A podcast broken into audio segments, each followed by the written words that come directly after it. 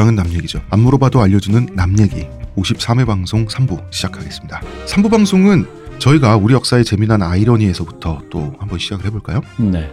음, 또 하나의 아이러니가 있습니다. 바로 빨치산이죠.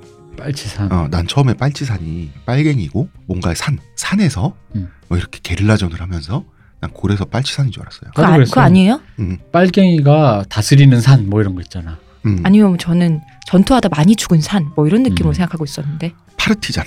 Just 그걸 음, 파르티잔이 빨치산. 우리식 발음에 불과했던 거지. 아 파르티잔에. 구라파 뭐 이런 것들 구라파 뭐 어. 이런 것처럼 구라파. 유럽인데 음. 유럽 유로파를 구라파로 음. 어. 자, 북한이라면 이를 가는 노인분들 중에 빨치산을 영웅적으로 추억하는 사람들이 많아요. 음. 왜일 것 같습니까? 영웅이었나 보죠. 정작 빨치산이 활동했던 건 태백산맥이죠. 이 태백산맥의 주민들은 빨치산을 별로 지원을 안 했어요. 왜냐하면 이 사람들은 강원도의 화전민들이에요. 음. 이 사람들한테 지주나 계급투쟁이나 이런 것들은 그냥 먼 나라 얘기예요. 이 사람들의 주적은 계급이 아니에요. 척박한 자연 환경이지. 음. 음.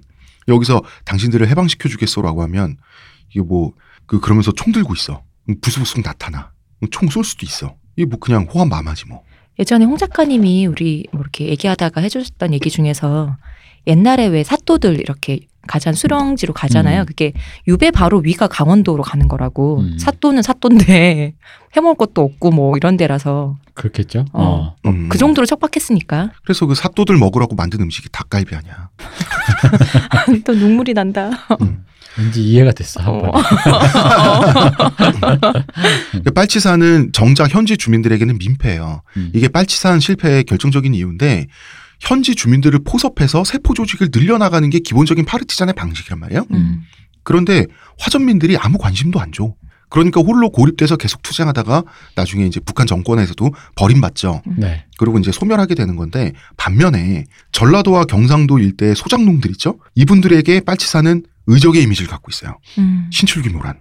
그 홍길동처럼 생각하는 거예요. 어떤 식이냐면 다 가난한 사람들 잘 먹고 잘 살게 해주려고 그런 것 아니냐 관념이에요. 음. 그러니까 농민들은 사상과 상관없이 누가 누구 편인지 잘 알았던 게 아닐까냐는 거죠. 나한테 잘해주고 나 먹게 해주고 하니까. 아니 어. 이때는 농지개혁 전이니까 음, 음. 빨치산이 처음 등장했을 때는 네, 그렇죠. 예, 그 농자 유전의 이상을 실현시켜 줄 것만 같게 보이는 가장 가까이 있는 사람들이 이 나타났다 사라졌다며 라고 하는 빨치산들이란 말이지. 공산주의가 이제 그 6.25 전에는 네. 마치 그 저 일본에도 공산당 있는 것처럼 네. 우리나라도 그냥 이제 하나의 분파였던 거잖아요. 네, 네. 그러니까 어른들이 보기에는 그 당시 사람들이 보기에는 되게 흔한 그림, 민주당이랑 새나라당, 새누리당 있는 것처럼 음, 음. 그냥 그런 그림 중에 하나였던 거고 그 중에 조금 강경한 애들이 산 속에서 뭔가를 한대더라 음. 정도의 이미지에서 이제 그거를 멋지게 추억을 하는 세대가 있었다는 거죠 우리나라에. 음, 예, 현재는 없죠. 없죠. 예. 음. 자 광고 듣고 오겠습니다. 저한테서 뭐 달라진 거 느껴지지 않나? 뭐요? 아니 그 내 반짝반짝. 머리에서 반짝반짝이 아니라 빽빽 흑채가 맞다 이거. 흑채는 아닙니다. 그럼 뭐 한방? 사람의 머리카락은 동물의 털이라는 거지. 그래서 동물 세포로 모근을 복원한다는 거지. 어떻게 돼? 가능합니다. 티스템 연구소의 동물 줄기세포 배양액은 거짓말을 하지 않습니다. 나 이거 되는 거 보고 진짜 충격받았다니까. 지금 티스템 두피 클렌저와 두피 에센스를 검색해 보세요. 과학이 당신의 모발에게 주는 선물 티스템입니다. 자, 전쟁 끝났어요? 6.25 전쟁이 끝났습니다. 이제 아무것도 없는 상태에서 대한민국 사람들은 살아남아야 했죠. 네. 당시 세계 최빈국이었습니다. 그야말로 아무것도 없었다고. 심지어 일제 강점기 끝나고 해방되었을 때 인프라도 다 북한에 있죠. 공장 같은 거 다 북한에 있었어요. 음. 인재도 되게 다 북한 쪽으로 많이 갔어요. 지식인들이 많이. 갔죠. 그래서 남한은 이제 끝났다라고 하는 자조가 있었대요. 이 상태에서 전쟁이 또 아무것도 남기지 않았어. 그럼 무엇으로 성장한 건가? 아이러니하게도 철저한 폐허에 의해서 성장했다는 거죠. 동등한 폐허가 불평등한 풍요보다 성장에 유리하다는 이상한 아이러니를 우리가 심화해서 확인해 보자는 겁니다. 이게 진짜 중요한 얘기인 것 같아요. 그렇죠. 음, 동등한 폐허가 불평등한 풍요보다 성장에 유리하다. 어, 좀 엉뚱한 얘기지만 영화 파이어 어웨이 얘기 좀 해볼까요? 여기 보면은 아일랜드 소작농의 아들로 톰 크루즈가 나오죠. 이 톰 크루즈가 지주의 등쌀에 못 이겨. 음. 그래서 에이 이 더러운 아일랜드 떠나버리고 말겠어 해서 미국에 이주를 합니다. 이때가 19세기 말인데요. 이때쯤 되면 이미 좋은 땅은 다 앵글로 섹스인 거예요. 네, 맞아요. 음. 그 다음에 쓸만한 땅은 다 독일계가 차지한 후예요. 음. 그런데 후발주자인 아일랜드계 이민자들이 순식간에 미국의 상류층이 돼요. 그래서 지금 우리가 알고 있는 정치 귀족 집안, 케네디 집안 같은 이런 다수가 아일랜드계란 말이죠. 이게 아일랜드가 원래 척박했어요. 네, 네. 어느 정도로 척박했냐면 자갈이 굴러다니는 돌밭에서 감사 농사를 짓는 게 가장 흔한 풍경이란 말이야. 그럼 돌뿌리에 쟁기가 부러져. 그러니까 맨손으로 돌밭을 가는 거예요. 음. 그래서 농민들에게 손톱이 없었다는 이야기는 진짜 극악스럽죠. 이 정도 자연 환경에서 살아남은 사람들에게 미국의 땅은 금광이죠. 앵글로색슨족들이나 독일계 이민자들은 거들떠도 안 보는 땅에 정착을 했지만 네. 음, 이거를 그냥 여기서 다 하는 거죠. 악착 같은 게 뭔지를 제대로 보여준 거예요. 자, 그리고 이런 게 있습니다. 척박한 곳에서는 자원의 독점이 일어나기 쉽지가 않아요. 자, 우리나라 금광 얘기할까요? 우리나라가 금이 나는 나라였어요. 네. 이 금광이 구한 말에 미국인들 그리고 일제 강점기에 일본인들이 씨를 말렸어요. 우리 그 노다지를 그죠. 이게 원래 노터치잖아요. 네, 네. 그렇죠. 음. 건드리지 마라. 음. 음. 있는 건 땅밖에 없는데 그 땅마저 모조리 분배된 상태란 말이에요. 너무나도 제로다 다. 어, 너무나도 제로야.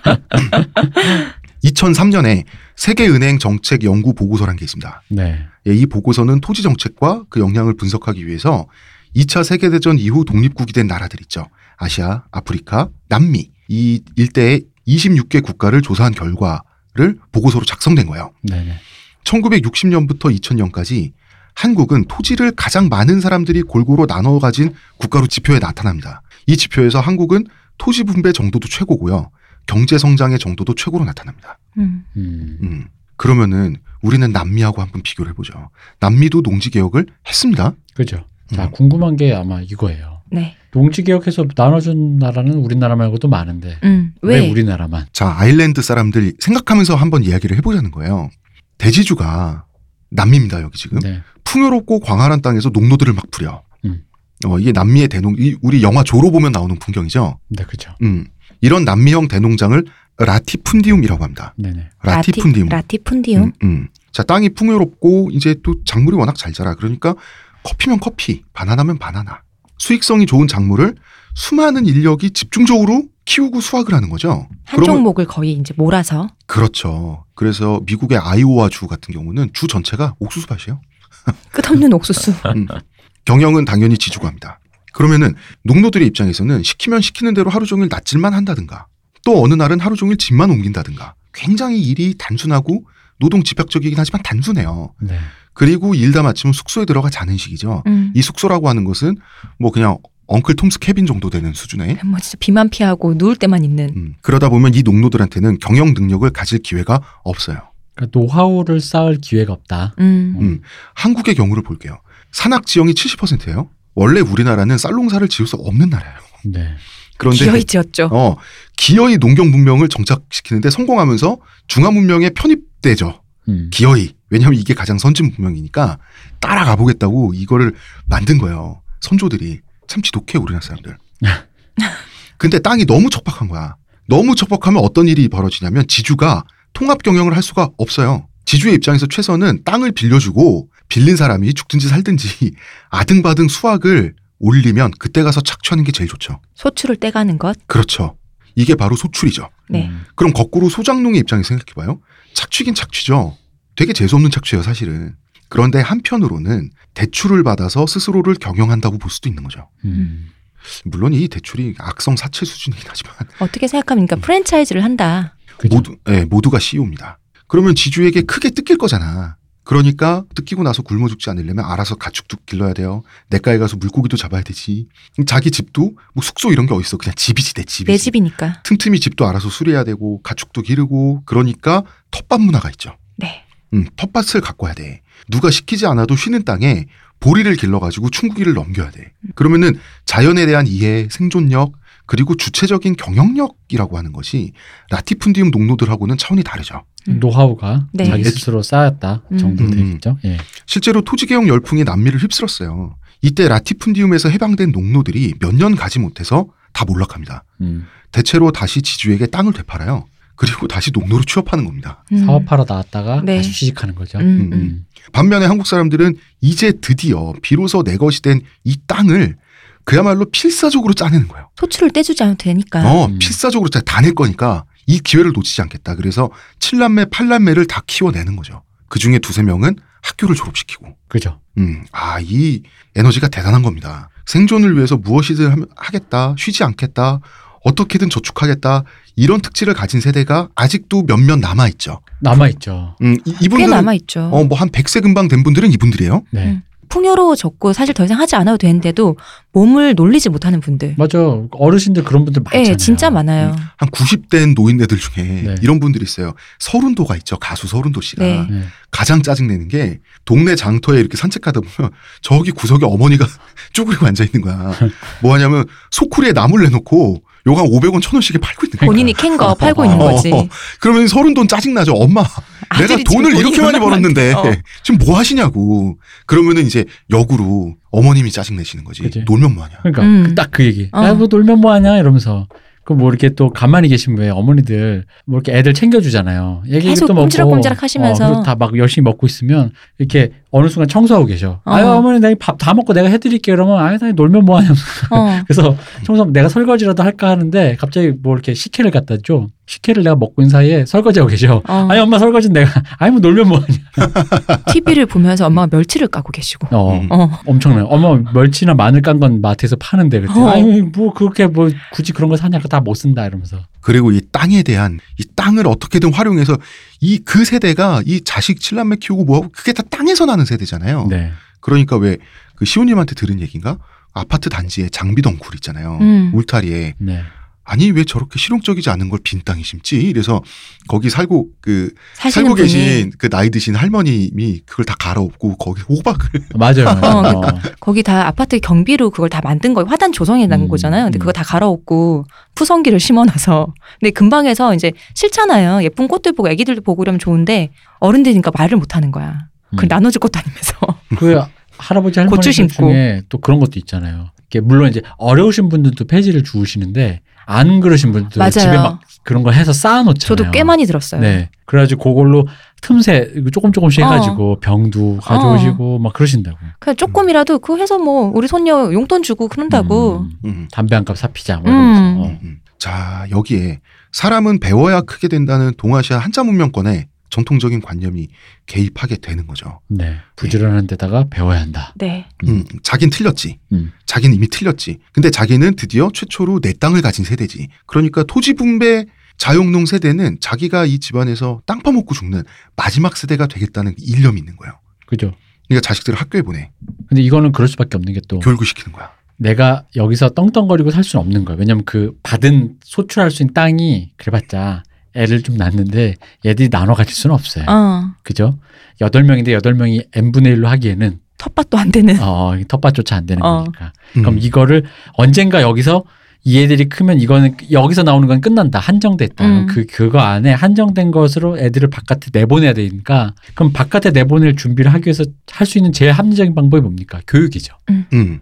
아, 음. 물론 이 장남 몰아주기 현상은 전국적으로 뭐 일어났습니다. 아, 뭐 그거는 아, 뭐 뭐. 어쩔 수 없어요. 아, 뭐 그건 이건 그냥 자식들을 전체적으로 이제 글자는 떼게 해준다. 네. 어, 음. 하지만 고등교육은 장남에게. 그렇죠. 음. 아 근데 장남에게 몰아준다는 거는 네. 사실 근데 지금 보면야 되게 박하고 가부장제의 뭐그 더러운 관습인 음. 것 같지만 사실 그때 기대했던 건 물론 그렇게 된 집도 있고 안 된 집도 있습니다만 네. 그때 이제 이 어른들이 기대했던 것은 한 놈이 잘 되면 어, 그 놈이 돌아와서 낙수 효과 어 그렇죠 안 배운 네 동생들 챙겨주라고. 챙겨주라고 약간 이렇게 어떤 뭔가 해- 그런 혜택을 누리라는 그런 음, 음. 관념도 있었던 거예요. 어, 어. 음, 왜- 굳이 뭐내 그래서, 새끼만 키워서 장남만 잘 되라 이런 것만 아니라 가족이니까. 그죠? 음. 어, 가족이니까 다 같이 돌볼 것이다. 근데 둘째, 셋째는 이 혜택을 못 보고 보통 막내 동생 남자가 이 혜택을 봅니다. 그죠, 맞죠. 그때쯤에 돈 벌기 시작해서 막내는 또 대학 보내 음. 장남이. 왜 그쵸. 그런 얘기 어른들이 하잖아요. 큰 아들은 아버지 맞잡이다. 음. 그러니까 아, 너는 아버지 같은 존재니까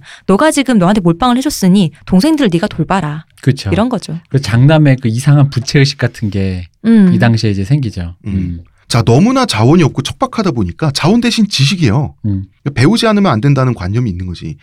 일제강점기에 보면은 일본어 문맹률이 99%예요. 요건 이해할 수 있죠? 네. 그죠? 음. 남의 나라 말인데 뭐. 어. 한글 문맹률은 80%.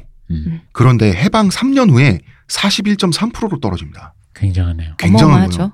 그리고 1958년에 4.1%로 떨어져요. 아, 이때 이미 이거는 세계 역사상 유례가 없는 전 국민적인 지적 성장이에요. 음. 한 민족이 이 속도로 문맹을 떨쳐버린 사례는 세계 역사상 없어요. 그죠. 음, 이거는 가르치고자 하는 그리고 배우고자 하는 그 개인들, 각 가정들, 이 사람들의 힘이죠. 음. 예, 다시 말하자면 이러한 기적에 영웅적 개인이 설 자리가 있나요? 딱 한 명 있죠. 어, 있지. 딱 한. 분. 어, 세종대왕님. 네. 음. 그분은 계시죠. 음. 그분이 어, 있어야지. 큰일 하셨습니다. 음. 대왕님. 자, 이렇게 부모의 피땀으로 최초의 근대적 교육을 집단적으로 받게 된 세대. 자, 이 세대는 말이죠. 이분들이 지금 틀딱충이라고 불리는 바로 그분들입니다. 그죠. 음, 산업화 세대지. 자, 좋게 말하면 전통적이고 나쁘게 말하면 미개해요, 부모 세대는. 음. 자기는 그 뭐야 한글 배우고 한글도 깨쳐가지고 어쨌든 뭐 한 중학교 정도 졸업을 해도 그래도 그 방정식 정도는 배우고 졸업을 하잖아. 네. 어 그런데 왜 부모들이 하는 말은 선앙당에 지나갈 때는 어 항상 마음가짐을 바르게 해라. 뭐 이런 얘기나 듣고 있단 말이야. 그죠. 음, 어느 쪽으로 머리를 두고 자지 말라는 둥. 음. 음, 음. 그 도대체 뭔 소리요? 그래서 부모를 어머니는 암꼰대, 아버지는 숙꼰대로 부르면서 비하했던 어, 최초로 꼰대라는 말을 만들어낸 세대가 바로 이 산업화 세대입니다. 지난 아주 오래됐군요, 벌써. 마사오님과 네. 같이 방송. 1년 전에. 음. 6화인가 그래요. 저 그렇죠. 이게. 꼰대 특집을 참조하시면 잘 아실 수가 있고요. 뭐 그건 그렇고 일단 많은 수의 아이들을 키우다 보니까 한정된 농토를 나눠 가지면 다 굶어 죽죠. 그죠. 아까 대표님 얘기하셨듯이 네네. 공부 아니면 기술이야.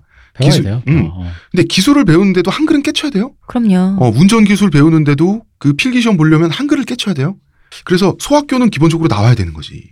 그러니까 있는 건 나눠 가진 땅뿐인데 대부분의 땅 대부분은 땅 밖의 폐허로 내던져질 운명을 가지고 태어난 게 또 산업화 세대예요. 음. 뭐 하다 못해 어디서 진짜 그냥 뭘 캐서 팔고 뭘 하려고 해도 세물하고 장부를 적어야지 이게 더 그죠. 원활하게 되고 더 많이 벌 수 있잖아요. 그러니까 이거는 다른 말로 하면 좀 슬프지만 주체적으로 나가서 독립을 해야만 될 운명. 음. 누군가의 그늘 밑에 있을 수가 없는. 음, 음. 이제 더 이상은 자기가 나고 자란 지역 커뮤니티, 농촌이라고 하는 거기 못 있어요. 그죠. 그 그늘 밑에 어떤 혜택을 받을 수 없는 첫 세대인 거죠. 네. 어, 내 애를 누군가 키워준다든가. 네. 그러니까 물론 부잣집 애들은 안 그렇겠지만 음, 음. 대부분의 그죠 대부분의 사람들은 부모의 뭔가를 이렇게 뜯어먹고 살 수 있는 흔히 이 좋게 얘기하면야 뭐 소장농의 자식이 소장농 된다 그 대물림을 끊어서 좋은 거고 음. 나쁘게 얘기하면 더 이상 누군가에게 혜택을 받을 수 없으니 독립을 가혹 강제로 독립을 아주 이른 나이에 어, 당해야만 하는 세대인 거죠. 음, 근데 독립을 성취해야 될 그 공간은 폐허야.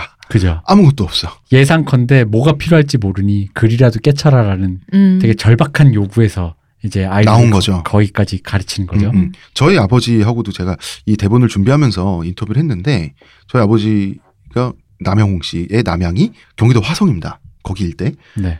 이 일대에서 통용되는 말은 뭐 다른 지방도 마찬가지였겠죠. 옛날에 만평이 3대 못 간다. 음. 근데 이 관념에 따라서 농지격도 이루어졌어요. 혼자서 만평 이상 소유한 자가 없게 한 거예요. 음. 그러니까 만평이 잘 먹고 잘 사는 그 선이었나 봐. 음. 옛날에. 음. 농지 만평이라고 하는 게 경기도 농촌 일대를 기준으로 하면 만평은 부를 세습할 수 있고 없는 그 한계점으로 인식됐었대요. 음. 그러니까 부의 세습 을 없는 한계점을 만들었다는 게 다시 말하면 그 농지개혁 법안이 얼마나 세세했는지. 얼마나 혁명적이야. 음. 어. 부의 세습을 차단하겠다. 이게 그 저기 마르크스 그 용어로 하면 잉여 네, 어, 그렇죠. 잉여 가치 잉여 생산물 뭐 이렇게 얘기할 수 있겠네요. 그 기준이 아마 만평이라는 얘기죠. 음. 3대 못 간다는 게 나눠 가지면 다 굶어 죽는다는 거예요. 네. 대부분 우리 이제 6남매라고 하겠습니다. 그냥 네. 드라이하게 6남매 멤버들은 3남 3녀라고 치는 거예요. 딸이야 시집 보낸다고 쳐요. 3남 중에 남자 하나 정도는 농토를 떠나서 자립하지 않으면 안 돼요. 음. 땅은 한정돼 있는데 다들 교육받아가면서 이제 산업화가 시작될 때까지 살아남는 시간을 벌어야 돼요. 살아남는 시간을 벌어야 돼요. 이게 굉장히 중요합니다. 이승만 정권도 그렇고요. 해방되고 나서 이제 지역에 돈 좀 있는 유지들도 그렇고요. 가장 먼저 지은 게 비료 공장이었어요. 네. 음. 한정된 땅에서 많이 살아남으려면 땅의 면적 대비 생산성이 높아져야 돼요. 음. 박정희가 김재규한테 가장 처음 맡긴 임무가 뭡니까? 호남 비료 공장 완공이었잖아요. 훌륭히 완수하셨죠. 그러면은 산업화는 아직 시작이 안 됐어요? 네. 사람들은 잘하고 있어요. 독립을 해야만 한 시기는 다가오고 있어요. 그러니까 일단 이 모든 이게 풀어질 때까지 해결될 때까지 이 사람들이 직업을 찾을 때까지는 일단 땅에서 완전히 탈출할 수가 없잖아요. 네. 그러면 땅의 소출이 조금이라도 올라가야 되는 거야. 음. 이 비료 공장의 절박함이라고 하는 건 되게 굉장하죠. 이런 식으로 보면 자 부모님이 쟁취한 땅에서 부모님의 피땀으로 성장해서 농토 밖으로 내던져진 이 세대가 우리 First Man Epic Saga의 바로 그 주인공 지금 틀딱이라는 말을 듣는 우리의 최초입니다. 지금 대한민국의 물적 성장도 그렇고요. 적폐도 그렇고 이 각박함도 그렇고 따지고 보면 다 이분들의 창조물이라고 할 수도 있는 거죠. 지금 말씀하신 그 각박함, 네. 그 여태까지 설명된 거에 가장 적합한 어떤 음. 어떤 뉘앙스인 것 같아. 음. 그러니까 그리고 사실 이 비료 공장이라는 것도 참 생각해 보면 그런 게 아마 이런 내가 위정자였으면 이런 느낌이었을 것 같아. 다 나눠줬기 때문에 다 사장님이잖아요. 네. 근데 그 사장님들이니까 예를 들어 이 사람들이 소장농이었으면 민심이랄 게 없잖아요. 아이 뭐. 흉년이 들어도 뭐씨뭐 이러는 건데 어. 이 사람들이 민심이 생겨버리잖아 만약에. 어. 야 이놈들아. 돌봐야 되는 어, 정말. 돌, 돌봐야 되는데 어. 이게 지금 뭔가 지금 이게 가성비가 안 나와. 이걸 좀 어떻게 해봐 해주세요. 해봐. 어. 어떤 민심이 요구하는 목소리를. 내게 되는 거죠. 그렇죠. 그러니까 아마 그런 부분에서도 이 비료 공장이라는 게 굉장히 그 시대적 과제, 음. 약간 그런 느낌이 아니었을까 느끼기에. 그렇죠. 한전된 땅의 소출을 조금이라도 늘려서 음. 많은 사람들이 먹고 살아야 이 사람들이 굶어 죽거나 좌절하거나 하지 않은 상태에서 이 인력들이 살아남아 있어야 산업화가 시작됐을 때 공장으로 가고 사무실로 가고 하면서 이제 숨통이 틀 수 있고 발전이 되는 건데 그리고 지연하기가 힘든 게 방금 말씀드렸지만 이 사람들이 소장농이었으면은 소장농 외에는 그게 그냥 별 민심의 어떤 파급 효과가 아닌데 이 사람들이 단체로 음. 자영농이 된 거죠. 자영농이 됐기 때문에 단체로 들고 일어나면 이게 민심이에요. 음. 그럼요. 어, 그러니까 이거는 뭐 이거는 어떻게 할 수가 없는 거예요. 시대의 요구라고밖에 할 수 없는 거지 이거야말로. 자, 여러분 이렇게 최초인 등장하셨습니다. 음. 박수. 자, 광고 듣고 오겠습니다. 하루의 건강을 위해 자 아로니아 농축액을 물에 섞어 마시는 것도 귀찮다고 그런 당신을 위한 평산네이처의 새로운 야심작 하루니아 하루에 한 포 알약으로 섭취하는 아로니아 농축액입니다. 이제 건강과 함께 간편함도 챙기세요. 국내 최대 함량, 최다 판매를 자랑하는 평산네이처가 만들었습니다. 전 편한 게 제일 좋아요 하루니아 자, 여러분 주의해서 들으셔야 될 게 전후의 폐허를 마치 좀, 어, 이게 달콤한 폐허 마냥 이렇게 들으실 수도 있는데 폐허는 폐허입니다. 이제 우리는 산업화 세대 개인들이 처한 폐허의 실체를 확인해 봐야 돼요. 네. 이제는 개인들이 나와야 됩니다. 자, 최초에는 어떻게 틀딱이 되었는지 이분들의 경험에 비추어서 추적해 보는 작업을 시작해 보겠습니다. 이 특집을 준비하면서 크게 도움이 된 책 두 권이 있어요. 하나는 주대환의 시민을 위한 한국 현대사, 어, 다른 한 권은 최연숙 지음 할배의 탄생. 음. 할배의 탄생은 그야말로 아주 파괴적인 책 구성을 자랑합니다. 왜요? 왜요? 할아버지들의 인생사를 인터뷰한 결과거든요. 네. 딱 두 분이에요. 아 그래요? 책 한 권이 두 분의 인터뷰로 정말 파괴적인 책. 할 말이 많으셨군요 이 두 분이. 곡절이 많으셨다 삶에. 그런데 네. 이분들은 이랬고 누구는 저랬고 누구는 저랬고가 아니라 아예 그냥 그 두 분의 인생을 그냥 네. 완전히 파고 들어가 버린 거예요. 음. 아. 드러내버린. 이게 저는 더 그 클로즈업의 효과가 있더라고요. 음. 장단점이 명확한 책이고 굉장히 흥미로운 책이다. 그래서 이 책을 참고했고요. 그 다음에 저희 아버지, 그 백부 고모님, 그리고 다른 할배들을 취재했습니다. 음. 전쟁이 끝났어요. 네. 예. 전쟁이 끝난 전후의 시기는 전쟁의 영향을 받죠. 그죠? 음. 예, 그 감수성이라고 하는 것은 바로 사라지는 게 아니에요. 전쟁 그리고 전후의 시대는 폭력의 시대였습니다. 이 부분은 제가 저희 아버지를 대상으로 한 인터뷰의 일부인데요. 이제 남양홍 씨의 남양, 이 경기도 화성 일대는 다 소농 문화였다 그래요. 근근히 먹고 사는 자영농들만 옹기종기 모인 문화이죠. 네. 예. 크게 잘 사는 사람도 없고. 왜냐하면 땅이 척박하니까 거기 지주들이 꽃을 빨 데가 없는 거야. 음. 애초에 그러니까 부르주아나 지주계층이 전쟁 기간 동안에 썰려 나갈 일이 없어요. 음. 그러니까 있어야 썰려 나가지. 너 있어야 썰려 나가지. 그러니까 얘기 들으면 되게 웃겨요. 자, 국군도 그렇고 인민군도 그렇고 중공군, 미군 다 차례로 점령당한 지역이래요. 그런데 그냥 어느 나라 군대가 오든지 대면 대면 한 거야. 대충. 음. 그러니까 인민군들은 동무들 해방시켜 드리러 왔소 하고 딱 왔는데 죽일 사람이 없는 거야. 동무 바뀌었다 이런 거. 부르주아도 없고 프롤레타리아도 없고 그러니까 보복의 역보복으로 이어지는 이 피해 역사가 비교적 없었던 거지. 네. 어. 그래서 이제 인천 상륙 작전 이렇게 되고 나서 이제 올라가야 되잖아. 다시 후퇴를 가야죠. 해야 되는데 네. 인민군들이 이제 마을 사람들을 모아놓고 동무들 올해 풍년 들어 좋겠소. 다음에 꼭 다시 봅시다. 꼭 해방시켜 드리겠다는 게 아니라 어, 볼 수 있으면 보자 뭐 이런 식으로. 어, 그러나 이 와중에도 비극은 있었다 그래요. 남영웅 씨가 이 구세기 양반이라고 몇집 건너 한 집씩 조금 먹고 살만 하면 이 종이 한 명씩 있었다 그래. 이 종들이 인민군 점령 기간에 이제 남영홍 씨들 말로는 설치고 다녔다. 어, 홍, 홍씨 사관에선 네. 그러니까 이 설치고 다닌 수준도 누구를 해친 게 아니에요. 음. 음. 누구를 죽이거나 해친 게 아니라 그냥 좀 완장 차고 다닌 정도죠. 아 그죠 완장 차고 그냥 좀 그랬겠죠. 아, 그냥 그 정도예요. 이게 음. 전라도나 경상도로 내려가면 죽창으로 진짜 다 찔러 주고 다녔어요. 네. 지주들을. 음, 근데 그만한 착취도 일어나지 않는 동네였던 거야. 음.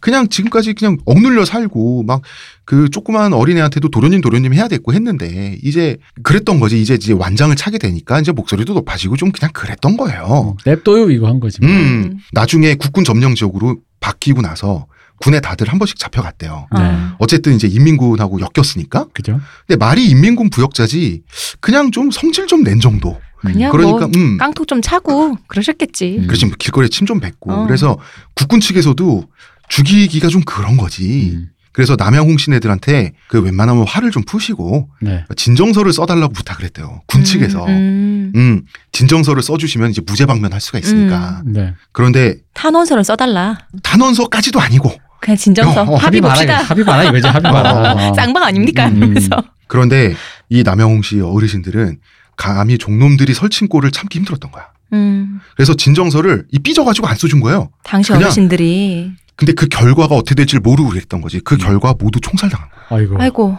그러니까 이제 저희 아버지도 이때는 어, 어린이셨지만 네. 이거는 남양홍 씨들이 죄과다. 음. 아 이게 이, 이 진정서를 안 써줄 게 사실 뭐가 있어. 음. 그 삐져서 안 써준 건데 그러면 홍 씨들도 놀라죠 이제. 그러면은 아 우리가 잘못했다고 인정하고 살까? 사람이? 인간은 죄책감을 지고 살기 힘든 동물이잖아. 네. 좋은 해결책이 있잖아. 쟤네 빨갱이였어. 그지? 음. 어. 어 그럼 돼. 탈출하면 되죠. 음. 음이 이런 식으로. 전형적인 인지 부조와 어, 어. 네. 음. 너무 자기 좋은 합리화. 아니 전국적으로 탈출 버튼 다 줬잖아요. 네. 음. 이 이야기를 굳이 드린 이유는 남한 일대의 계급 청소를 설명하기 위해서요. 음. 착취 계급도 사라졌지만 이 나라, 이 민족, 이 체제와 사회에 불타는 복수심을 가진 서러운 계층 있죠. 이 계층들도 사라졌어요. 이런 식으로 왔다 갔다 하면서 네. 왔다 갔다 하면서 이것은 모두가 동일 선상에서 비슷한 마음가짐으로 출발하게 됐다는 점에서는 정말 깨끗한 폐허의 조건을 만들어준 거지만 소름 끼치는 비극이죠. 그죠. 어쨌든 간에 피로 제로가 된 거잖아요, 이거는. 네. 네. 그리고 이런 상황 속에서 뒤처지면 죽는다라는 관념이 생겨나게 되는 거죠. 지금 생각해 보면 지금도 이런 거 원하는 사람 많잖아요. 많죠. 제로로 계엄령 선, 만들기 어, 위해서. 계엄령 선포하라 그러고 그게 이쪽도 저쪽도 어, 제로로 만들기 위해서 음. 싹 다. 전쟁 한번 나야 된다는 소리 하는 어. 사람들이 어른들만 있는 건 아니에요. 그 전쟁 한번 나야 된다는 얘기를 하시는 분만 아니라 만약에 이번에 뭐 정권이 바뀌면 싹 다 잡아들여 가지고 색출해 가지고 어. 축출해서 재산 몰수하고 다 뺏고 다 죽이고 뭐 약간 효수 광화문에. 어, 네, 뭐 요런 분위기 사실 지금도 결코 다르지 않은 것 같은데요. 예. 음. 음. 뒤처지면 죽는다는 관념. 저는 이승만의 한강다리 폭파 있죠. 네. 네. 이거는 단순한 사건이 아니라고 봐요. 난 이거는 우리나라의 건국 설화 중에 하나라고 봐요. 음. 음. 자, 이승만이라는 인물의 도덕성은 논외로 치고 전국적인 피날의 행렬이란 거는 그야말로 속도전이에요. 그죠? 자, 일가 친척 중 누구는 먼저 출발하고 누구는 하루 나중에 출발하겠다고 하면은 이 바로 이상 가족 돼요. 음. 다시 못 만나. 자, 숨어야 되고 도망가야 되고 원조 물자가 있는 곳에는 먼저 도달해야 살아남을 수가 있는 시기예요. 음. 물자는 또 한정돼 있잖아요. 그럼요.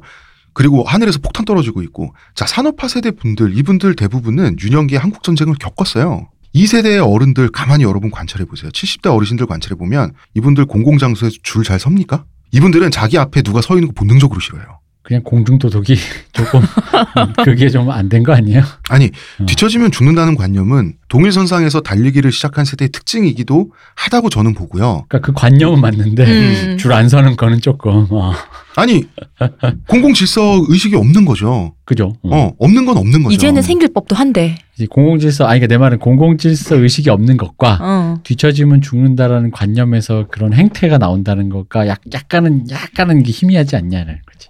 저는 음, 시작을 그렇게 보더라도 아직까지 그런 것은 좀 음, 그렇다. 약간 그냥 어, 아니 제 생각은 그래요. 저는 이것이 DNA처럼 음, 세포 속의 성장기에 남았을 거라고 보고요. 각인됐다. 음, 각인됐을 거라고 보고 물론 이 비극이 각인된 거잖아요. 이 각인된 거에서 이제 그 문명 세계 속에서 어떻게 극복하고 탈출하는지는 본인들의 몫이에요. 음. 음. 그래도 된다가 아니에요. 그런데 이해 차원에서는 그 근원을 따져볼 필요는 있다는 거예요. 음, 그러니까 음. 약간 희미하긴 한데 음. 근데 그런 굳이 이해해 보자면 요런 건 있을 수 있어요. 그러니까 뭐냐면 줄을 선다. 누군가에게 양보한다. 음. 뭐 노약자에게 양보한다. 네. 먼저 가세요. 임산부가 뭐 앉아야 된다. 이런 류의 관념들이라는 게 어떤 그런 평화롭고 내 안에 여유 같은 거. 가 필요한 거거든요. 네. 아, 사실 뭐 내가 임산부석에 너무 피곤해서 앉아서 졸고 싶은데 앞에 임산부가 있으면 솔직히 눈 질끈 감고 싶은 게 사람 마음이거든요. 음. 근데 그럴 때 어떤 여유나 이런 거긴 한데 이분들의 심리로 본다면 그 방금 홍 작가님 말씀하신 뒤처지면 죽는다, 네. 생존 공포 그런 거 그리고 그 자기 마음에 여유가 없다 보니까 사실상 눈앞에 누가 그게 줄 서 있던 뭐든 out of 안중이다라는 느낌으로 그렇게 이해해 볼 수도 있겠네요. 음. 음. 그리고 도덕관념의 특이성을 좀 짚어봐야 될 것 같아요.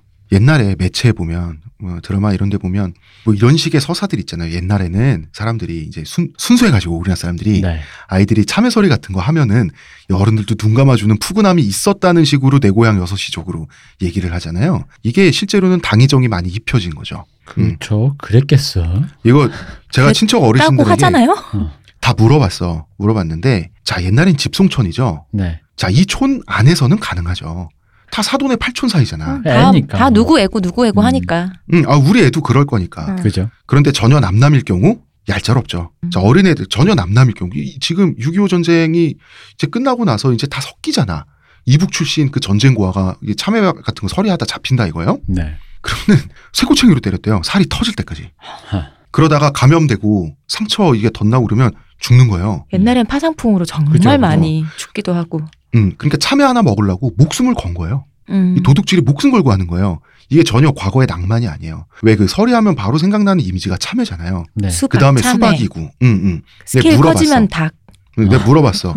왜, 왜 굳이 참외냐? 참외가 달달하잖아요. 네. 당분 때문에 먹으면 좀더 거를 수가 있다. 걸을 아, 수가 있다. 더 걸을 수가 음. 있다. 이제 남양 얘기를 하더라고요. 이제 남양이라고 하는 건 경기도 화성, 그다음에 활초리, 뭐 바란 읍내 뭐이 일대인데 여기선 다 홍신애들이란 말이야. 네. 그러면 홍신애들끼리는 닭소리도 할 수 있어요. 음. 사촌 애고 뭐 하니까. 어. 그런데 이북 피난민 외지인들 있잖아요. 꿈도 못 꿀 일이죠. 음. 이거는 있을 수가 없는 일이죠. 이런 일이 있었다고 그럽니다. 전후에 성남에 이때 그 뜨내기들이 성남에 많이 정착을 해가지고 이제 노동자로 출발을 많이 했잖아. 성남에 정착한 노동자 한 분이 인근 원주민의 닭을 한 마리 서리했대요. 네. 8개월형을 받았대요. 어, 음. 닭한 마리에 8개월. 음, 당시에 감옥, 당시에 뭐 생각해보면 당시 감옥에서 8개월은 사람이 거의 반송장이 돼서 나오는 건데, 전후니까. 음, 이게 여기 근데 사람을 안 봐주는 거야. 음. 또 한편으로는 8개월형을 받으면 거의 진짜 뭐 인생이 끝나는 거잖아요. 네. 다몸 다 망가져서 나오는 건데 그거를 감수할 만큼 먹을 게 그만큼 가치가 있었다.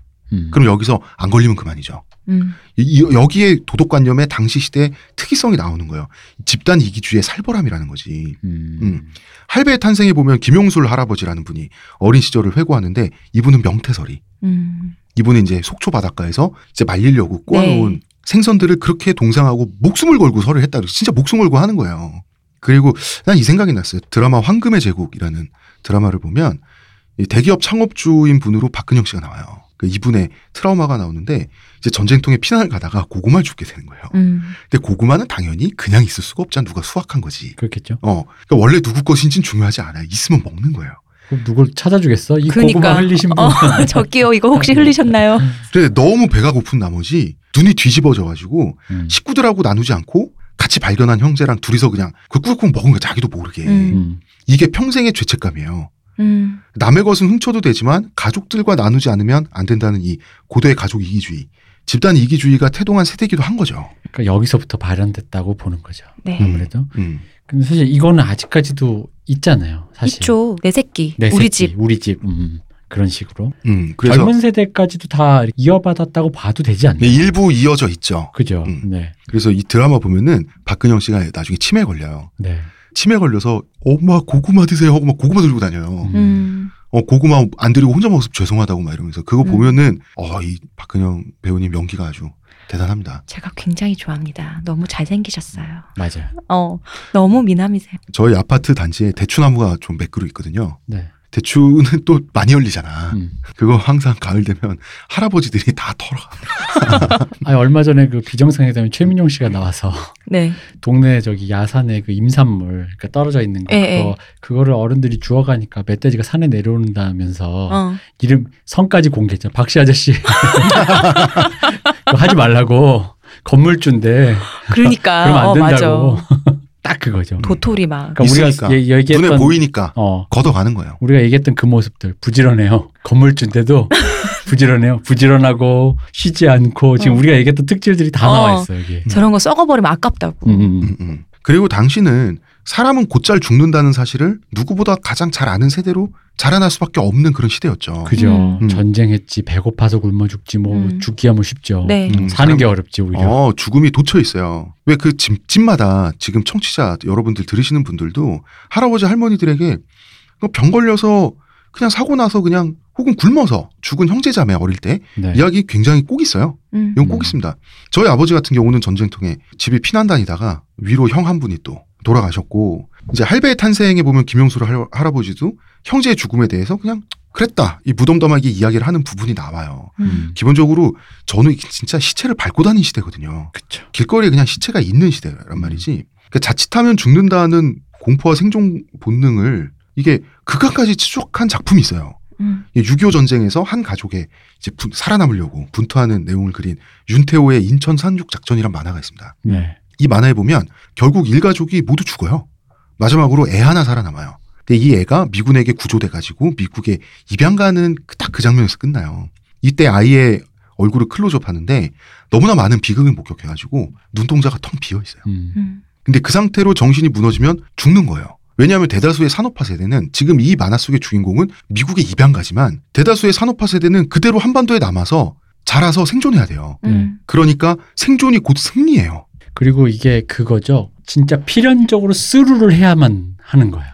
어. 어떤 거에 매몰돼. 예를 들어 눈앞에 시체에서 그거에 놀라가지고 그게 트라우마가 되면 안 돼. 음. 그럼 내가 앞으로 살 수가 없어. 음. 음. 그러니까 이거를 강압적으로나마 스루를 배운 거지. 음. 음. 지금 정신 차려 이라는 거잖아. 왜 눈앞에 왜 시체가 있어가지고 어 하고 있을 때 음. 피난 가면서 형이나 아버지나 동생이 누가 누가 그 목덜미를 잡아가지고 거기서 왜 멍 때리고 있어 하면서 잡아가서 억지로라도 끌고 걸려서 갔어야 돼. 데려가는. 어, 끌고 갔어야 돼. 왜 거기서 멍 때리고 있으면 죽는 거거든. 너무 무서워서 앞에 왜 시체가 있어서 그 앞을 못 지나가겠어 이러면 안 되거든. 음. 남의 비극에 무관심해지는 법을 훈련받지 않으면 그렇죠. 살 수가 없어요. 이런 사람들이 나중에 중소기업 어디 남대문에 피복 공장 같은 거 세워서 중소기업 사장님들 되면은 자기 공장에서 노동자들이 죽어나가는 거? 이거 상관없는 거예요. 그죠. 그런 사람으로 자라나게 되는 거죠. 남의 비극에 무뎌지지 않으면 고- 그게 내 비극이 되는데. 그리고 그게 그 이 이런 류의 그 생존 진짜 생존이잖아요 말 그대로 네. 이거는 정말 무슨 뭐 수사가 아니라 진짜 그야말로 생존인데. 왜, 어. 그러니까 강한 자가 살아남는 게 아니고 살아남은 자가 어. 강한 거잖아요. 맞아요. 이런 생존을 겪은 사람들에게는 그것은 정말 당연한 얘기죠. 어, 그 거기서 멈추는 순간 자기 이- 방금 말씀하신 그 아이의 눈동자 텅 비었다는 것처럼 정신이 붕괴된다니까요. 음. 이것을 뭐 일일이 상처받고 앉아 있고 그러면은 그 당연히 비껴 나가야 되고 비껴 나간 와중에서 어쨌든 살아남았으면 그럼 이제 이분들이 흔히 하는 서사가 나오잖아. 게을러가지고 음. 이놈 새끼들. 내가 어떻게 여기까지 왔 나도 38선 넘어가지고 말이야. 그 사실 이런 데서부터 이게 유추해 볼 수 있는 거겠죠. 생존이 곧 승리기 때문에 그래요. 네. 죽음이 너무 흔해. 살아남는 것만 해도 엄청난 과제다 보니까 살아있으면 이긴 거예요. 이긴 거죠. 그래서 현재 생존해 있는 산업화 세대 할아버지들 보면 눈치도 안 보고 남의 말도 안 듣고 그러니까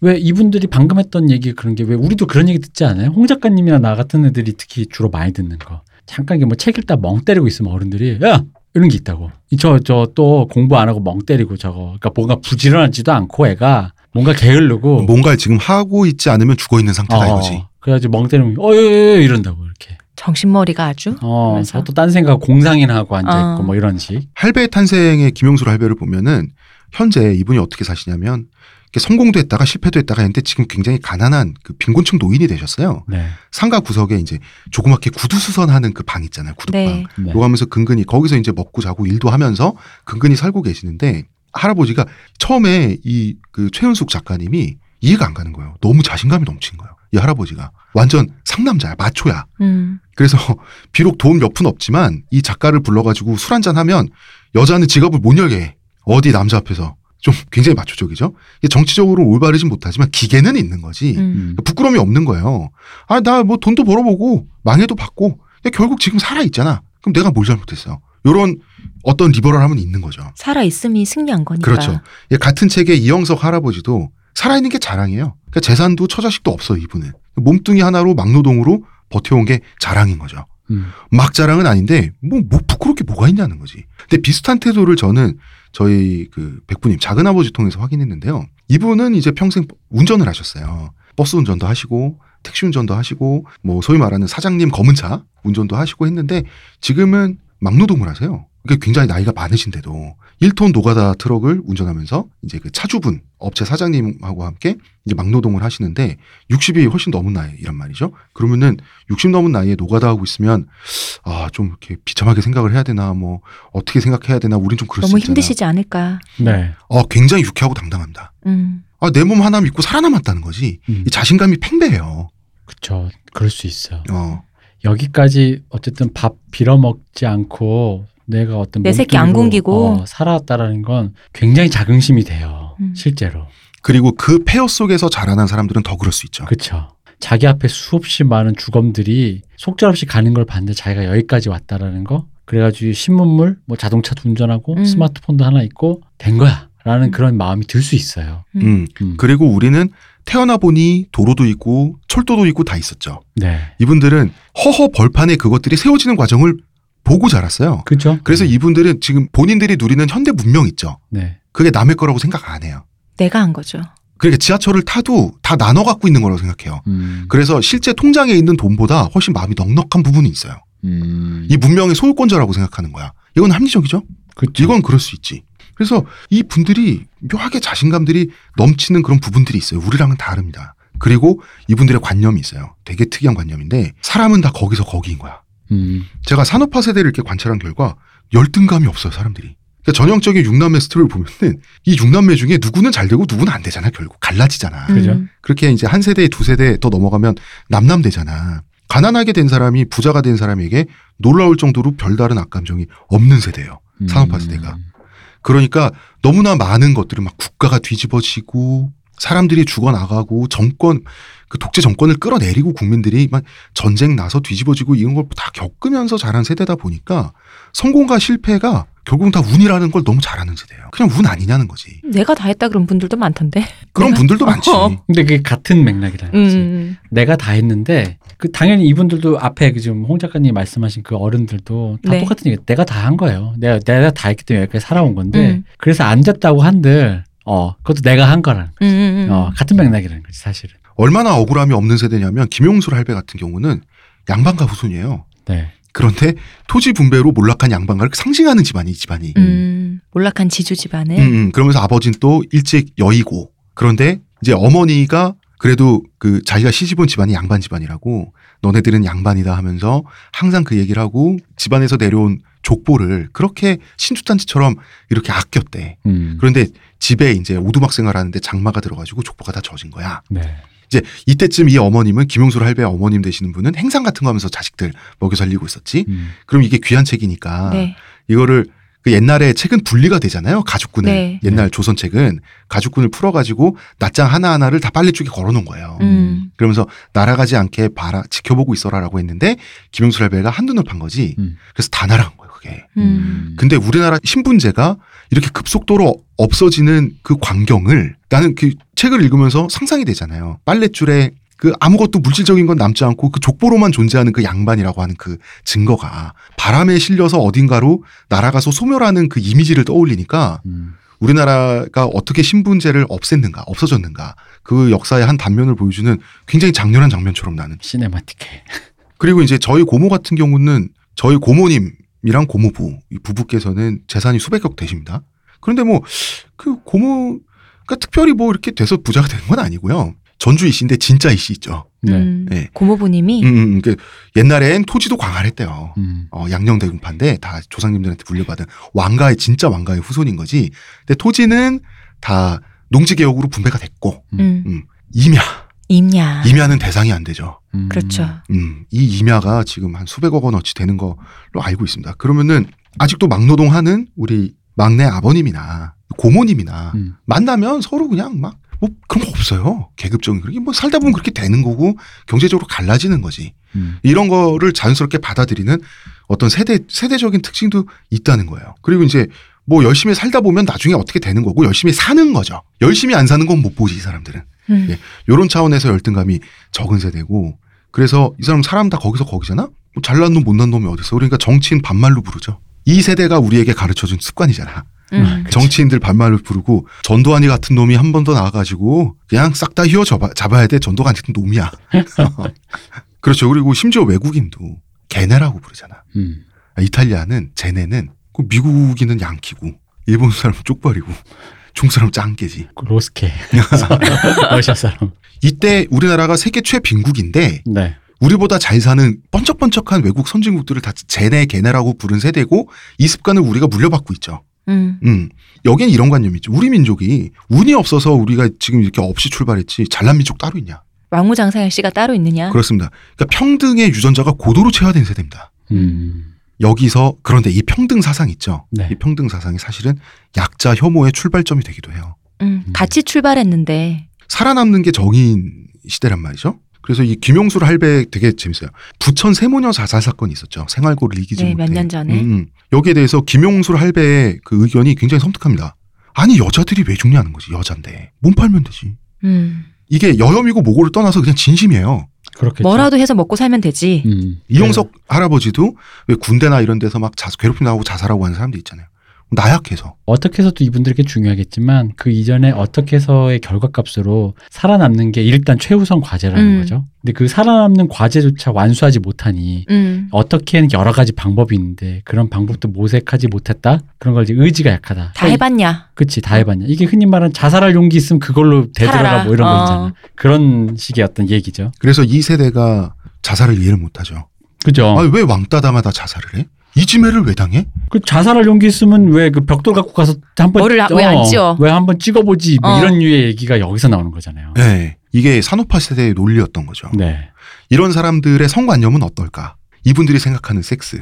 생각보다 리버럴합니다. 이때가 우리나라에서 가장 리버럴한 세대였죠. 음. 네. 저희 가족사에도 보면 재혼, 삼혼, 후처 뭐 많습니다. 왜냐하면 남편 죽고 피난하다가 이상 가족 되고 전쟁 고아에다가 또 합치고. 어, 합치고 뭐 굉장히 집안마다 사실 있어요. 음. 그렇죠. 예. 그 실향민하고 연주민이 섞이죠. 음. 그 피난통에 배우자 죽으면 뭐 어떡할 거야. 근데 어쩌다 우연히 만났는데 나는 아내를 잃었고 그쪽은 남편을 잃었군. 그러면은 한 3일 후에 부부가 돼 있어요. 아, 그죠? 네. 네. 이런 식으로 가- 새 가족이 생기곤 했고요. 네. 근데 어땠냐면 이제 전 남편이 살아 있었던 거야. 죽은 줄 알았는데. 음. 그래서 나타나요. 음. 나타나면 또 평화롭게 빠이빠이 하는 거야. 어. 음. 내가 물러나 줘야지. 어, 이제 잘 사시오 하면서 이런 리버럴함이 가능했던 세대가 우리나라에 이 전이나 후나 있었겠냐는 거죠. 그죠. 이 세대들이 굉장히 재밌는 게 그 예전 영화인들 인터뷰 이런 데도 네. 보면은 되게 많이 나와요. 음. 그 유명한 송성원 씨를 너무나 사랑하시는 우리 트위스트 김 선생님께서 트위스트 김 선생님이 이제 그런 얘기를 하신 적이 있어요. 그 인터뷰에 보면은 네. 흔히 말하는 뭐랄까 사생팬 네. 같은 느낌으로 그 당시에 이제 막 촬영하러 이제 영화라는 건 이제 지방 촬영하면서 그 여관에서 자는 건 뭐 지금도 똑같아요. 예. 가면 여관방 앞에 여자 팬들이 와 있다는 거예요. 어. 그러면은 자고 가겠다는 거예요. 어. 그럼 아 싫다. 이러면은 한 번만 자자. 음. 네 애를 갖고 싶다. 아, 애를 갖고 싶으면 나를 책임지라는 얘기냐. 저돌적이야. 어, 그러니까 뭐 책임져 달라 이 어. 얘기가 아니라 나는 그냥 꺼져 주겠다. 근데 네 애를 낳고 싶다. 그 그런 여자들이 많았대요. 음. 근데 그래서 뭐 여자들이 그랬다가 아니라 남자고 여자고 그런 식으로 되게 분방했대요. 관념 자체가. 어, 그래서 그냥 만나면 뭐 그냥 오늘 하룻밤 막 이런 거. 그러니까 지금 같으면 약간 오히려 우리는 옛날 어른들이 재고 할 텐데. 어, 여러 가지 재잖아요. 그래도 우리 어른들이면 우- 우리도 좀 재는데 어. 우리 어른들은 더 보수적이겠지. 남녀 칠세. 부동석이라는데. 음. 근데 그러지 않았대요. 그래가지고 특히나 그런 서열이나 어떤 계급도 잘 안 따지고 음. 너뭐 저기 뭐 술집에 다녔어 아 괜찮아 나랑 같이 살자 이러 이래 사연 없는 사람 누가 있어 어, 그런 하면서. 식으로 그랬다 그러더라고요. 근데 아까 왜 그런 얘기 했잖아요. 그러니까 남편이 죽은 줄 알았는데 남편이 왔을 때 그냥 쿨하게 안녕하고 가는 게 그런 게 뭐랄까 합가를 하는 거잖아요. 이게 어떤 네. 두 사람들이 마- 만났을 때 그 합가 자체가 사랑보다는 생존을 위해서 합가를 한 거잖아요. 아, 그럼 다, 어, 다. 그러니까 그렇기 때문에 거지. 더 쿨해질 수 있는 것 같아요. 그렇죠. 어. 근데 이제 또 그분들은 네, 제 생각에는 그게 그러니까 사랑이나라는 관념에 대한 진지한 고찰에서 그냥 그것도 그냥 몸이 시키는 대로 형태. 어. 어. 몸이 시키는 대로 갔을 거라고 봐요. 그냥 뭐 좋으니까 뭐 살만하고 살면 어. 뭐 같이 잘 수도 있고 뭐 어. 잘 부대끼다 보면 마음도 생기는 거지 그렇지 뭐. 뭐 그렇게 생각했겠죠. 음. 근데 이 리버럴함이 폐허 위에 리버럴함이다 보니까 그 방식은 굉장히 폭력적이죠. 그렇죠. 거의 무근본이잖아요. 이게 또. 음. 근본이 없어. 김용술 할배의 증언을 보면은 자기 첫 경험은 제 다른 여자를 겁탈한 거예요. 음. 이건 진짜 근데 너무 흔한 얘기 옛날엔 정말. 그죠 흔해요 사실. 어, 진짜 흔한 얘기예요. 두 번째 경험은 거꾸로 일방적으로 당한 거예요. 음. 그러니까 이분이 김용술 할배가 키가 170이 되시고요. 미남이세요. 음. 그러니까 젊었을 때 이제 괜찮았던 거지 외모가 일명 이제 소위 말하는 양공주, 양색시라고 불리는 그 미군 상대하는 그 음. 이제 직업 여성들에게 거의 끌려가듯이 해서 한 두서 명한테 일방적으로 당했다라고 하고 음. 그러면 작가가 이 최윤숙 작가님은 가만히 있어. 잠깐만요. 거기서 스톱. 그냥 음. 그렇게 넘어갈 지금 분위기가 아니다. 자연스럽지 않아요. 어. 음. 자, 겁탈의 성매매. 어, 자, 컵탈을 한 번은 하셨고 음. 한번 당하셨다. 음. 이게 그냥 넘어갈 일이냐라고 했을 때 김용수 다 그런 거 아니에요? 이런 거지. 음. 이분은 아, 딱 그러면서 경험 쌓는 거지 뭐 남자나 여자나 뭐 당할 수도 있고 뭐 그럴 수도 있는 거지. 그러니까 죄책감도 없고 피해 의식도 없어요. 근데 저희 아버지도 비슷한 경우가 있어요. 음. 저희 아버지가 중학생이 되셨을 때 이제 부식 담당이었다고 부식 담당 민물고기 잡아오는 일은 아 농촌에서. 농촌에서 부식 어. 담당이었다 그러는데 갔는데 산 골짜기 들어가는데부터 화장품 냄새가 나더라는 거야. 어. 알고 보니까 미군이 근처에서 훈련을 했던 거지. 네. 그러니까 그 따라온 거군요. 어 그러니까 이제 성매매 여성들이 따라온 거예요. 네. 따라와 가지고 거기서 단체로 목욕을 하고 있었던 거죠. 음. 음, 목욕을 하고 있었는데 이제 고기 잡으려고 딱 갔는데 이제 다 우통을 벗고 목욕을 하고 있잖아요 옛날에. 음. 그걸 보고 아 하고 도망쳐 나왔어야 되는데 이제 시선이 약간 고정돼 있었던 거죠. 홀린 거지. 뭐 어. 이해합니다. 중학생이셨다는데 음, 음. 지금도 어, 홀릴 텐데. 그래서 걸린 거예요. 네. 걸려가지고 이제 끌려가서 그 물가에 둘러싸인 거지. 음. 홀린 게 아니라 거의 스턴 맞은 느낌 아니야? 그치. 어, 내가 맞아. 중학생일 때도 그랬을 것 어. 같은데 충격적이었어. 어, 둘러싸인 거지. 근데 동네에서 보던 여성들이랑 다르잖아. 네. 머리도 파마 머리고 빛도 뿔빛이고 음. 뭔가 몸에서 나는 냄새도 달라. 음. 미제 화장품 쓰고 있어가지고. 근데 그런 여성들을 이제 양공주 양색시가 아니라 경기도 그 서남부 일대에서는 후레빠라고 불렀대요. 아 그래요? 음. 후레빠. 참 이렇게 어감이 안 좋지. 그렇죠. 네. 어, 근데 뭐 어쨌든. 어원은 추적이 불가능한데. 네. 아니 뭐 후레 자식이 후레와 빠는 뭘까? 음, 음. 그래서 아빠도 남존여비 사회에 이제 남성 중학생이라고 네. 뒷짐을 지고 어디 감히 여자들이 이렇게 한마디를 했대. 어. 그러니까 그 말을 듣고 이, 새- 이 새끼 봐 하면서 가운데를 끌어다 놓고 이제 말하자면 고추도 막 만지고 하면서 가지고 놀았던 거야. 어. 근데 이게 어떻게 보면 좀 충격적인 트라우마가 될 수도 있고 뭐 될 수도 있는데 그냥 어떤 이런 일을 당하고 그냥 지나가는 거 있죠. 음. 이게 또 너무 당연시되는 시대다 보니까 그냥 또 그런 거야. 그렇지. 그 왜 이게 그 유명한 어유 우리 고추 보자 뭐 이런 거 있잖아. 어, 어. 사실 그런 거잖아요. 얼마나 컸냐 이러면서 어, 지금 같으면 기겁을 할 얘긴데. 큰일 나죠. 예. 그런 거죠. 음. 실제로 그것 때문에 우리나라 초반에 이민 갔을 때 이제 세대가 이민 가잖아요. 근데 외국에 우리 어릴 때는 진짜 어른들이 그런 농담 많이 했잖아요. 음. 애들한테 남자애들한테 이민 갔던 할아버지들이 외국 애들한테 똑같이 이쁘다고 그렇게 하다가 고소 많이 맞았어요. 그렇죠. 음. 근데 여기 들어간 관념은 그거죠. 그래서 다쳤냐? 음. 그래서 피났냐? 그러니까 그러니까 어, 그 어떤 마음의 상처 이런 거에 대한 일고의 고민이 없는 세대죠. 몸에 외상만을 음, 어. 근데 그럴 수밖에 없는 게 그 전쟁에서 우리가 사람이 죽는다. 고통이라고 하는 것은 신체가 병들고 뭐 사지가 절단되고 곪고 해서 죽는 거지. 그 육체적 훼손이죠. 어, 음. 육체적 훼손이지 마음의 상처라고 하는 것은 그 뭐 어쩌라는 거지. 그건 나태하고 나약한 거거든요. 음. 그렇게 어, 생각할 수밖에 없는 시대를 거치셨죠, 이분들. 음. 그러니까 우리 같은 멍 때리는 애들이 나태하고 나약해 갖고 어, 게으르고 어. 조급하고 그런 거예요. 오랜만이다. 그래서 이 시기 한국 남성들이 가졌던 야생성 있죠. 네. 폐허에 비해서 이 야생성에 대해서 이제 외국인들은 굉장히 해석을 못했죠. 어떻게 저렇게 밑도 끝도 없이 사람이 짐승 같을 수가 있나? 짐승 음. 같다는 게 나쁜 뜻, 좋은 뜻을 떠나서 좀 그 에너지 자체에 대한 네. 음. 네. 이 산업화 세대보다는 반세대에서 한 한 세대 정도 위의 인물이 주인공이긴 하지만 이 작품 있죠. 제일동포 원작, 제일동포 감독의 기타노 다케시가 주연한 피와 뼈라는 영화를 보면 네. 유명하죠. 네, 유명하죠. 일본 사람들이 보기에 한국 남성 이 시기 한국 남성이 갖고 있는 이 밑도 끝도 없는 야생성 있죠. 네, 맞아요. 이게 해석이 안 되니까 아예 그냥 신화적으로 이 사람을 타고난 괴물로 그냥 묘사를 해요. 음. 기타노 타케시의 눈빛 정말 이 영화가 참 그랬던 게 마지막까지 늙어서 힘이 없는데도 불구하고 어. 어. 떻게 팰라고 이게 이 힘을 이 힘을 그 그래봤자 아무 이제는 저항도 안 되는 노인의 그 미약한 힘인데도 이 사람이 굴복함이 없어. 음. 어쨌건 간에 막 이- 들이대려고 하는 그 무언가. 지금은 힘도 없는데 진짜 이 짐승이야 짐승 그냥 뭐만 남아서 이런 어, 느낌으로. 아내라고 하는 사람도 아내가 아니죠 거의 어. 겁탈이잖아 어. 겁탈 어, 음. 자식들한테는 그냥 폭행 다른 예를 들어보면 네. 우리나라가 이제 어 이제 나는 기업가가 되겠어. 그 농사꾼 출신이 대충 어디 도시의 상경에서 기업가가 되겠대. 음. 기술도 자본도 없잖아. 이런 사람들이 일본 기업가들의 그 은혜를 사실 되게 많이 받았습니다. 네. 음. 근데 그 과정이 자 예를 들어 보겠습니다. 그 과정이 굉장히 골 때립니다. 사실은 한국식 라면의 시조가 삼양라면이죠. 네. 네. 이 창립 이유가 뭔지 아세요? 삼양식품 창립 이유가 창업주분이 열받아서 라면을 만든 이유가 열받아서요. 열받아서 창업주가 어디 그냥 직장 생활 잘하고 있다가 어디 지나가는데 이제 길게 줄을 선 거야 사람들이 꿀꿀이 죽 먹으러 음. 음. 전후에 그거 보고 우리 민족이 뭘 잘못해서 저런 음식 쓰레기를 줄 서서 먹어야 돼 이 생각을 하고 문제는 그 생각을 했으면 뭔가 발전시켜 나가는 게 있어야 될 거예요 머릿속에서 네. 그 생각을 하고 바로 재산을 다 털다시피 해서 바로 일본 비행기표를 사요 음. 한 달치를 왕복으로 끊고 그냥 가는 거예요 음, 선진 문물 배우러. 저 가겠습니다 전화 한 통도 안 해 그래서 묘조식품 회사라는 라면 회사를 찾아가요 음. 찾아갔어. 이제 거기 사장님은 누구신데 외국인이 오셨나요? 이러고 있는데 바로 무릎을 꿇고 레시피 달라고. 이게, 마- 이게 말도 안 되는 상황이거든요. 이 있을 수가 없는 상황이에요. 상식적으로 외국인이 지금. 정말 강짜 부리는 거잖아요. 어, 이게 말이 되냐는 거지. 근데 창업주에 한달 동안 바지가랑이를 붙잡았대요. 이게 거의 이건희가 인텔 사장 바지 반도체 만드는 거 가르쳐 주세요. 누구세요? 뭔 소리래? 어, 왜 이러세요?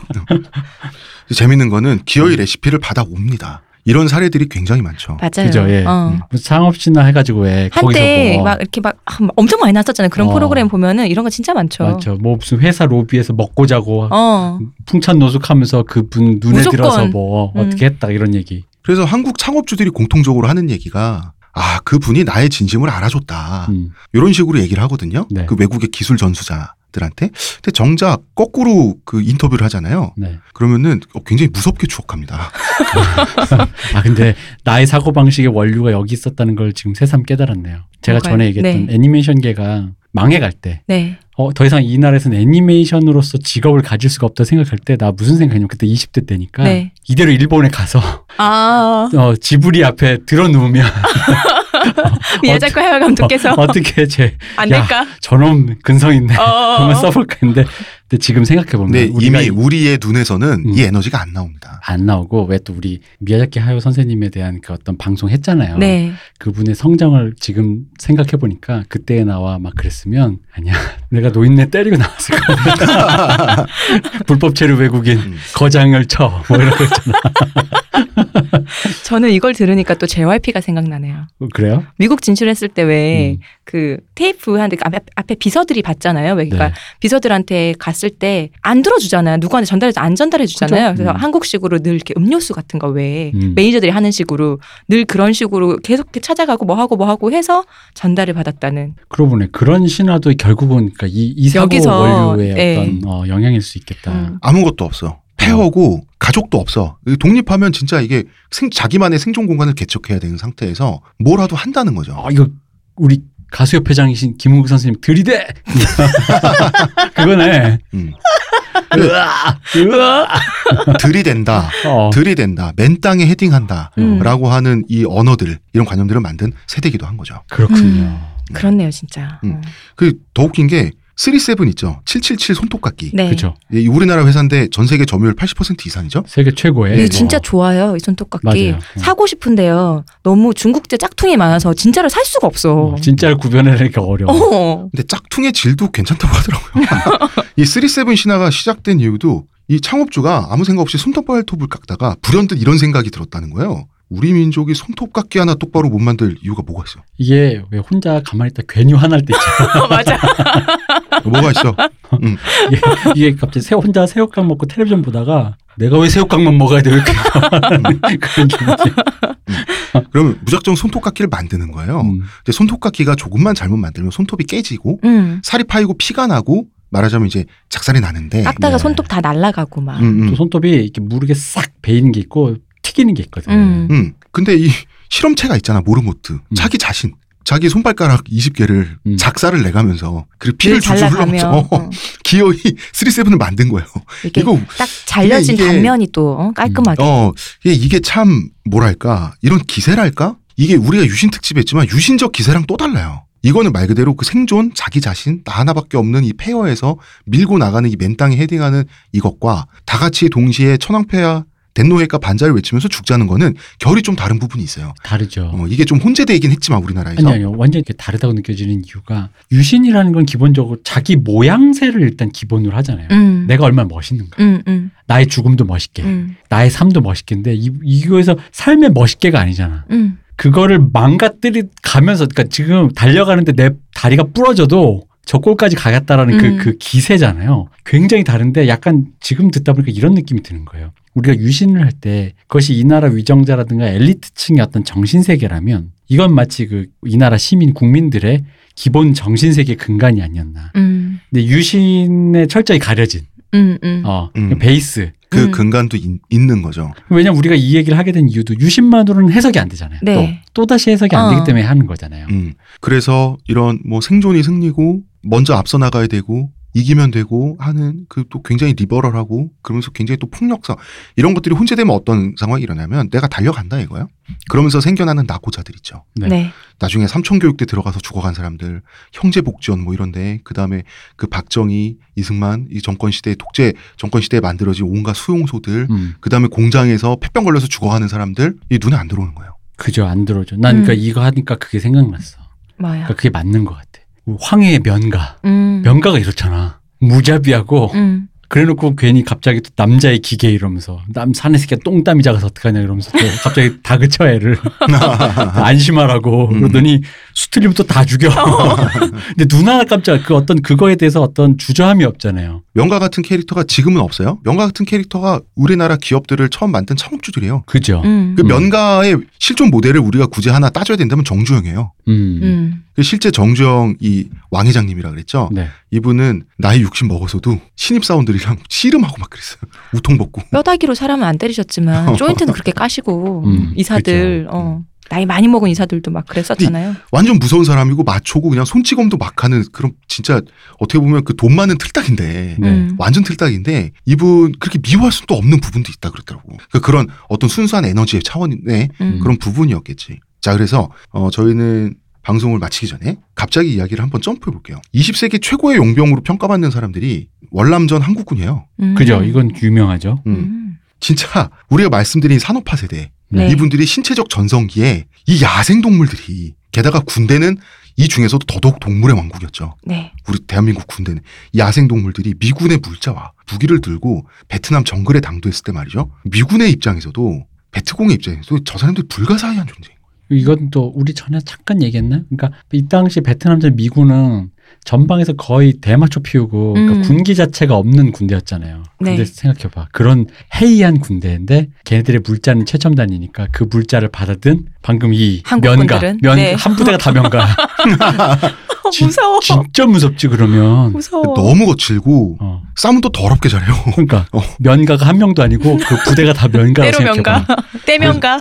그래서. 귀신 잡는 해병대라는 말을 만들어준 사람은 베트공들이에요. 음. 이게 해석이 안 되니까 저기 사람이 저럴 수가 없거든요. 그러니까 어떻게 그 물량으로 부딪혀도 우리가 자기네들이 밀리니까 저, 저 쟤네들은 귀신도 잡겠다고 음. 음. 이 말을 베트공이 붙여준 말이고요. 그리고 해병대 이때, 이때 당시에 저희 아버지는 해병대 나오시고 또 이제 네. 백마부대 뭐 이런 아 백마부대는 아니구나 맹원 부대죠. 네. 이 구- 이제 육군도 가서 미군들하고 이렇게 패싸움을 하죠. 왜냐하면 미군은 그냥 지나가면서 썰라썰라 했는데 저 우리 동양인 무시했다고 방금 그 미군은 전혀 다른 얘기하고 있어요. 못 알아들어 놓고는 근데 무시한 걸로 들렸어. 그럼 음. 싸움 나야 돼. 싸우면 패싸움을 하면 이제 덩치와 리치가 안 되잖아. 팔기가. 네. 그죠. 어. 그래서 처음에 진대요. 음. 나중엔 반드시 이긴답니다. 지면은 어떤 비겁한 수를 써서라도 어, 그런 데잖아요. 그 왜 군인끼리 싸웠는데 네. 약간 이제 체력적으로 이렇게 주먹 다짐 정도로 끝나는 그러니까 그건 이제 그냥 있어도 그냥 군기 회부 정도는 아닌데 네. 그게 꼭 사단이 커지는 게 그걸 못 참고 음. 기어이 무슨 손가락 하나를 잘라낸다든지 음. 깨물어가지고 음. 무슨 막 그러니까 왠지 완전 진짜 왜 상을 입혀버리는 거 있잖아요. 어. 그냥 주먹질로 눈알을 끝나는 찔러버리고 어. 이런 식으로 그런 식으로 해가지고 그걸 그게 승리라고 하기 일을 크게 만드는. 어.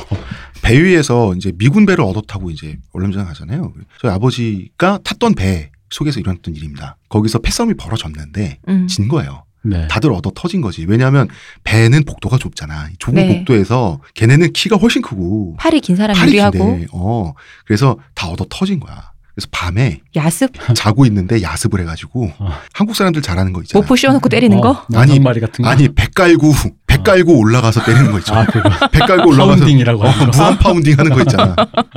그걸 해가지고 그 배를 접수했다 그러더라고요. 어. 어. 그러니까 이기는 게 중요한 거지. 거기 과정은 없는 거예요. 그러니까 그게 그 얘기가 있더라고요. 그러니까 지금 이겨봤자 쟤들은 이길 때까지 덤빈다라는 음, 그 관념. 음, 음, 음. 그러니까 빨리 여기서 접는 게 나은 거야. 음. 아, 그 관념을 만든 어. 거죠. 오늘 이기면 방금 말한 밤이든 낮이든 이길 때까지 온다는 거야. 베트공이랑 싸러 왔는데 우리한테 온다. 어, 그, 그 괴롭잖아, 솔직히. 음. 어, 그랬다 그러더라고요. 그쵸. 그리고 이제 그 미군들하고 교류전 같은 거 한다고 장교들끼리야 좋은 목적에서 복싱을 했는데 그 좋은 목적에서 처음에. 네, 처음에 어. 좋은 목적 복싱을 했는데 이제 그 한국 선수들이 지잖아. 어. 네. 져서 쓰러질 때마다 저 어딘가에서 링 위로 기관총 포탄이 막 날아. 이따가 이제 위, 위험 사격을 하는 거예요. 어. 공포 사격을 하는 거예요. 감히 한국 한국 사람 때렸다 이거지. 그럼 나중에 이제 나중에 미군들이 친선 경기잖아. 저 새끼들이 뭔 짓을 할지 모르니까 이제 슬슬 맞아줄 수밖에 없는 거야. 음. 그러니까 이런 사람들이 미국에 대한 열등감이 있으니까 더 이랬겠지. 그렇겠죠. 음. 어. 음. 음, 음. 그러니까 이런 사람들이 베트공 하고 싸우면 진짜 너무 지독하게 싸우는 거죠. 더 잔인해지겠죠. 음 그리고 뭐 현지인들 베트남 현지 원주민들 뭐 불태워 죽이고 강간하고 하면 진짜 어마어마했지. 엄청나죠. 네. 그럼요. 음. 이 당시 세대에게 월남전 참전했던 분들도 있고 안 참전했던 분들도 있지만 월남전의 이제 부도덕성과 그 다음에 한국군의 전쟁 범죄 이런 거에 대한 이 질문을 막 하잖아. 그죠. 근데 이거는 최현숙 작가님도 겪었고 저도 겪은 건데요. 우리가 잘못했지. 라고 너무 흔쾌히 얘기해요. 음. 이 사람들이. 그 이상하지 않아요? 이상해요. 사실. 음. 그렇게 이상해요. 흔쾌히 잘못을 인정하면 안 되는 거 아니에요? 그죠. 음. 보통은 막 그렇죠. 방어를 하던가 음. 어. 아니면 잘못을 인정할 거면 표정이 좀 슬퍼져야 되잖아. 네. 이런 게 없어요. 그러면서도 참전에 긍정한다? 이 모순이 정당화되는 이유가 간단해요. 자, 나라도 장병들도 잘 살아보자고 간 거죠. 즉 먹고 사니즘. 음. 음. 전쟁의 당위 이전에 필요하면 한다.